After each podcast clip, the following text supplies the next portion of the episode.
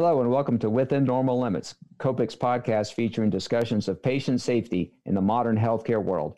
I'm your host, Eric Zacharias, a risk manager and patient safety consultant for Copic, as well as a practicing internal medicine physician. Thank you for listening and helping us further Copic's mission of improving medicine in the communities we serve. For joining us on Within Normal Limits. I'm really excited to have Susan Scambati, who is a colorectal surgeon, with us as our guest. Uh, she is also uh, medical director uh, for Copic Patient Safety and Risk Management. Uh, Dr. Scambati, welcome back to Within Normal Limits. Thanks, Eric. It's been always been pleasure here. So we're going to talk about uh, guidelines to prevent bile duct injuries and just some general uh, injury risks as well uh, performed during cholecystectomy. This is an important topic, and I know uh, you were a general surgeon first, uh, which means you went through, I don't even know the number of years. How many years of general surgery training before you did your fellowship? Five plus research. So generally, it could be between five and seven. Well, I think that would meet anybody's criteria for a long time spent doing general surgery procedures, of which uh, laparoscopic cholecystectomies are, are some of the most common. And I believe you started training around the same time I did. Uh, I was in med school, and I think you were probably just starting your surgical residency when uh, the laparoscopic cholecystectomy was actually being introduced. Uh, tell me a little bit about why uh, this was introduced from doing uh, those big uh, exposures where you open up and you can you can see the liver all the way down to the to the uh, to the pelvis on these giant incisions. So why why was that changed? Well, really, it was patient and surgeon um, satisfaction. The uh, incision, the traditional cholecystectomy incision under your uh, subcostal incision, is very morbid. Um, because you are uh, cutting several muscles um, and it's painful and uh, takes a long time to recover for uh, patients. Um, the laparoscopic approach uh, is truly uh, was life life changing for everyone. It's three small incisions and um, it the visualization was excellent and when we were done, um, patients generally stayed overnight uh, as opposed to five to seven days. So, uh, for patients, in terms of their recovery, um, time in the hospital, and time off of work was all a plus, uh, as well as for surgeons who uh, didn't have big inpatient um, uh, population, um, their patients were home. So that's good for everyone. Um, but what we did notice, uh, and I was, you know, a part of uh, some very long laparoscopic cholecystectomies as our attendings learned to do the procedure. Um, I did stare at the anatomy quite a bit, which was helpful. Um, but we have seen over the past 30 years that with adoption of this approach, uh, there has been an increase in the number of bile duct injuries compared to the open cholecystectomy. Um, and our latest Copiscope uh, highlighted a uh, article from the Annals of Surgery from 2020 uh, that looked at guidelines from a multi-society consensus meeting that aimed at identifying optimal strategies to prevent bile duct injuries during cholecystectomy. Um, really, it's kind of the first of its kind. They're trying to um, help minimize variability in surgical care for the patient undergoing cholecystectomy, reduce the risk of a bile duct injury, improve um, associated morbidity, cost, and quality of life uh, as well. So, um, this article uh, did show us 18 guidelines and then um, looked at them from a uh, evidence-based approach. Um, I uh, highlighted five of them uh, for the audience, um, which I felt were the more important ones to look at. Yeah, and and before we dive into those, I just want to get a little more of the history because I I find this fascinating, and I do remember vividly uh, when I would study anatomy in an anatomic textbook, say a Netter uh, drawing, uh, or uh, you, somebody has expertly dissected your cadaver and displayed all the different structures. And then you you get there in the operating room and, and, of course we would all fight to be the one to hold the camera so you don't die of boredom during the procedure as a med student. Uh, and the surgeons who are incredibly trained very very experienced surgeons done hundreds if not thousands of these procedures are suddenly lost in space when they get up near the up near the gallbladder so that's a, a kind of a segue into this question of what are they looking for? What is this uh, this critical structure they're supposed to supposed to find and identify, and, and maybe especially for the non surgeons in our audience, explain why it doesn't necessarily look like a Netter drawing when you're actually in somebody's uh, abdominal cavity. Well, keep in mind that we are not in the practice of taking out perfectly healthy gallbladders, so there's disease there. And depending on the longevity of the process, uh, whether it's an acute cholecystitis or chronic, uh, exacerbated by an acute episode, the anatomy does not look like the Netter diagram. Um, and then on top of it, the surgeon's experience with laparoscopy, meaning um, your um, haptics are gone, your your feel, um, and movement of the uh, trocars and such, um, and the instruments within the trocars, I should say, uh, is not always in a one to one ratio with how your brain's working. So there's adjustments that take place in any laparoscopic approach. Okay, um, so I think that that is the first first thing to be said that there is not normal anatomy all the time. Uh, and um, then there are anatomic variants as well. Uh, what I think you're alluding to is the critical view of safety or CVS. And this is one of their uh, guidelines that they highlighted um, that should be identified.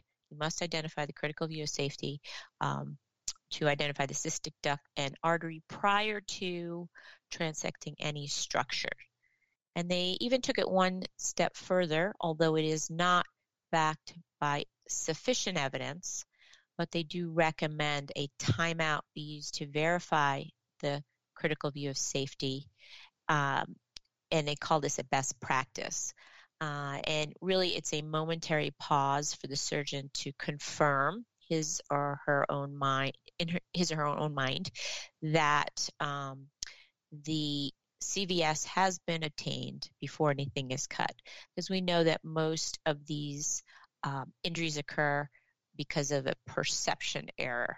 So anything you can uh, do to kind of regroup, get some consensus, take a deep breath, do a timeout is recommended. Yeah, that is what I was alluding to, and it, it certainly makes good sense. And again, as a as a non-surgeon speaking to a surgeon, I'm I'm slightly outside my lane, but I, I have been in the OR more than uh, you know most non-surgeons, and uh, I I just remember that the the ones who tend to get the best outcomes, or certainly were the ones that we would say, "Gosh, I want this man or woman operating on me uh, if I ever have a procedure." Did they were very methodical in in in complicated areas. They were very methodical around the gallbladder, and they would often say, you know, to to other experienced, uh, usually a technician or or a secondary surgeon in the room, do you agree that this appears to be the cystic duct to you? Does this uh, do you think this is the hepatic artery or, or those other or those other structures? So when you're when you're by yourself and you're you're not in an academic center, uh, how do you uh, how do you maintain that that same degree of caution when you're in those areas? Well, that would be where your your kind of timeout comes into place. Uh, and if you are not sure that you can achieve this view, um, or clearly identified biliary anatomy, imaging, intraop cholangiogram uh, is highly recommended. Uh, and essentially, these, this consensus paper said it should be used liberally. Now, this is well beyond the co- uh, the scope of COPIC to tell you how to do a cholecystectomy. So let's keep in mind that we're really discussing how to, number one, minimize your risk while doing it, and then number two, also help us be able to defend you better should the uh, event occur that you injure a bile duct. Um, because it does occur, as you know, the statistics show occurs in the rate of about one to two percent of, um, if we include even um, small ductal injuries uh, or biliary leaks, I should say, um, in in with our data. Um, so there are other approaches you could take. Um, subtotal cholecystectomy, fundus first, or the top down one. Um, but again, beyond the scope of this conversation, um, but we really have to look at how to minimize your risk when you're doing this, specifically when you're doing a difficult one. Yeah, that that makes good sense. And one of the things that you know, I've got the article right in front of me, so I'm cheating to say I've memorized this.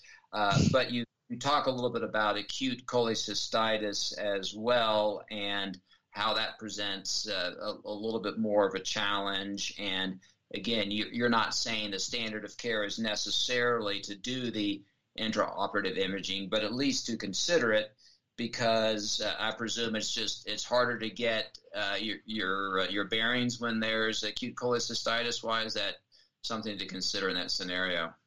Well, exactly. There's there's a lot. There could be a lot of inflammation there. So um, uh, adhesions to other structures, etc. And so, while interestingly, the um, there is not a uh, lot of evidence to support um, a uh, must always use uh, intraoperative imaging during uh, dissections of for acute cholecystitis.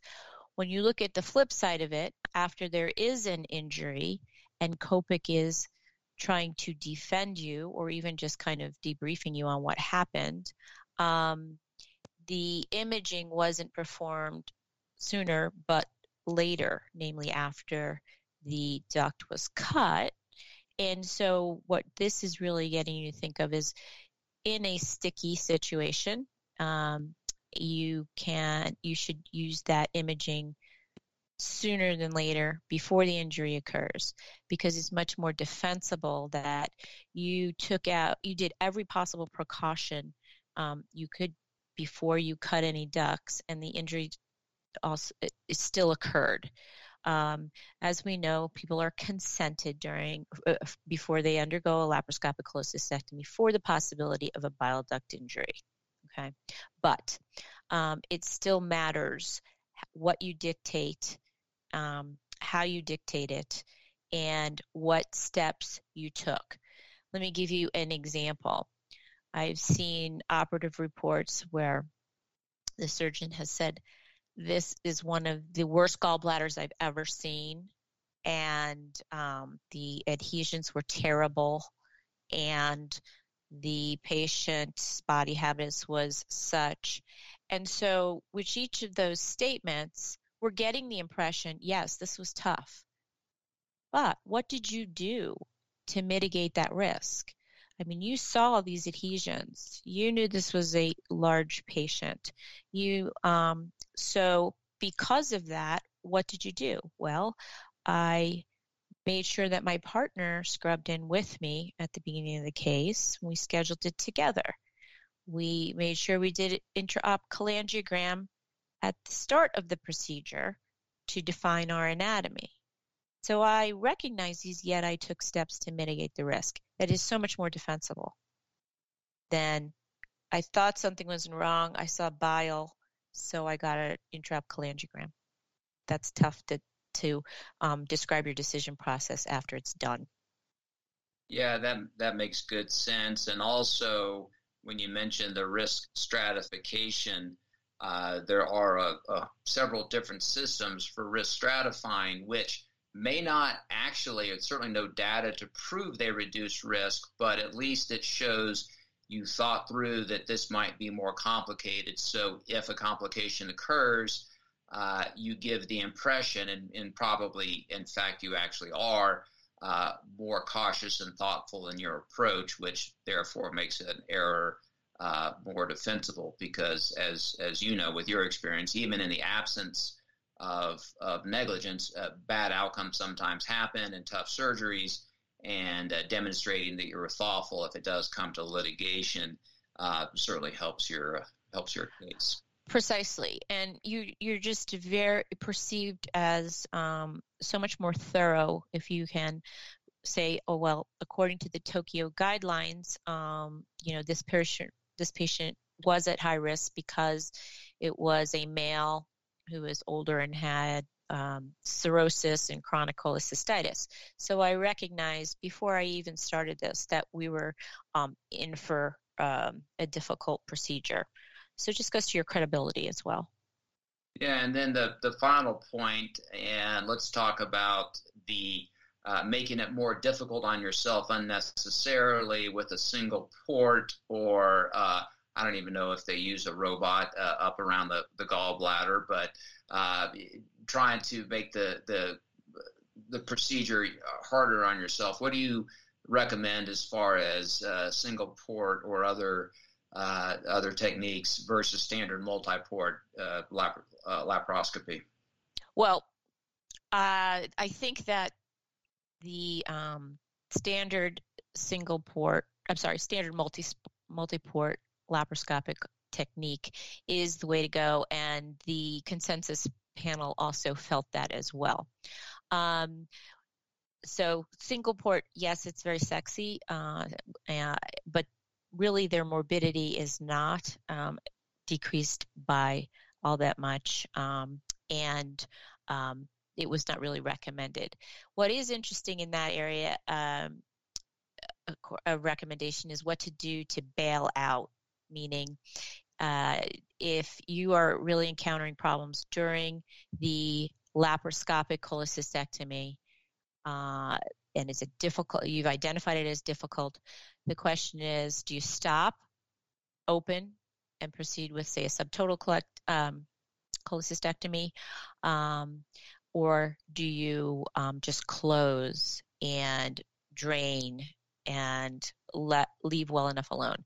The data is out, but this is a very interesting. Uh, the data is non-existent, I should say, but this is an area of uh, study, and hopefully we will come up with um, some recommendations on this because, as you know, opening to kind of go back full circle, the open cholecystectomy is a morbid procedure.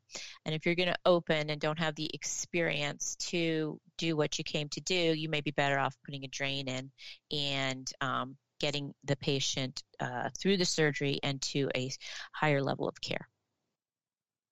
That's really useful, and those are the, the, the big five points. And so, I think, as you described, the specifics for cholecystectomy, uh, it, it is consistent with almost every other surgical uh, procedure where there's risk. The good informed consent process, the documenting your thought process, uh, careful and cautious performance of the procedure, you know, using the techniques that you're well trained in, and then recognition and, and rescue of, of complications. And, and uh, so this is my attempt to jump through the surgical hoops. Are there other uh, key points you want to uh, to leave with our uh, listeners? I do think that your dictation matters in these um, instances. So just the facts, please. Um, do not embellish. Do not blame the patient. Do not go off on a tangent on how difficult this was. Um, be very clear. Um, of what you recognized, when you recognized, and what you did once you recognized it. Uh, because these are operative notes in cases of litigation that are scrutinized very carefully. Great. That's a, that's a wonderful final word, Dr. Scambati. Thank you for being a guest yet again. It is truly my pleasure, Eric. Hi, this is Dr. Susan Scambati, a colorectal surgeon and medical director of COPIC, thanking you for being a listener. We hope you find Within Normal Limits to be interesting and informative as we at COPIC continue with new ways to bring you content relevant to our mission.